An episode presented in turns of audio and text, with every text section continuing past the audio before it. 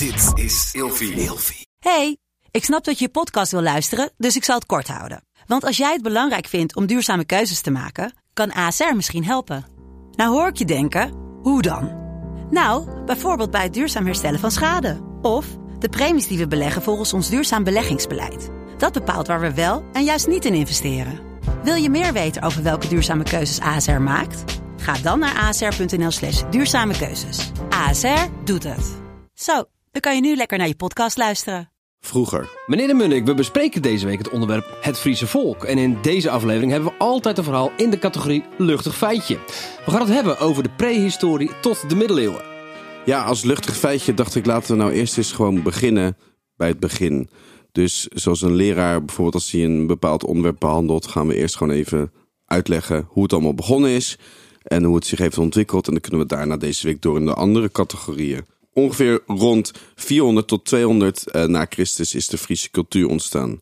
Maar al veel eerder zijn er sporen gevonden van allerlei soorten rendierenjagers die eigenlijk achter kuddes rendieren trokken. En zo um, ja, tot aan het einde van de ijstijd vonden ze dus resten in Friesland, waar dus de rendierenjagers hebben gebivakkeerd eigenlijk. Is dat het huidige Friesland of het oude Friesland? Het oude Friesland was voor mij van Noord-Frankrijk tot aan boven in Duitsland. Dat is de hele kustlijn, toch? Ja, eigenlijk al vanaf, vanaf het Zwin in Nederland. Um, dat is in Zeeuws-Vlaanderen tot aan de Eems in Duitsland. En waar hebben ze dan die resten gevonden? Um, die resten die vinden ze dus op allerlei terpen. Op een soort van kunstmatig opgeworpen heuvels. Omdat ze, nou, het was nogal nat natuurlijk. Dus je wilde niet, geen natte voeten hebben. Dus zorgden ze ervoor dat ze eigenlijk de grond gingen ophogen om daarop te bivakeren. Er waren nog geen dijk in die tijd natuurlijk. Nee, absoluut niet. Er was nog helemaal geen, geen ene structuur. Er was geen centraal gezag. Dus dat kwam eigenlijk pas bij de Romeinen. Um, de Romeinen noemen de Friese de Frisii.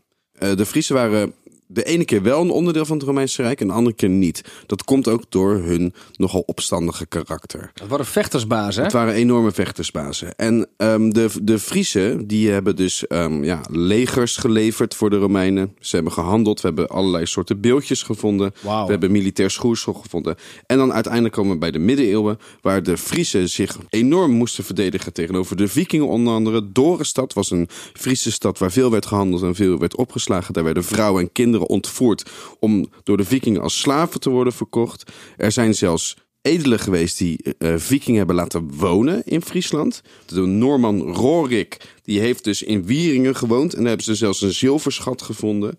En in de late middeleeuwen um, zijn, staan de Friesen onbekend dat ze een enorme voorstander waren van de kruistochten. En toen waren ze dus christen. Dat is toch wel mooi. Het is net even iets anders dan gewoon een apart volkje met een vreemd dialect. Absoluut. Tot morgen. Vroeger.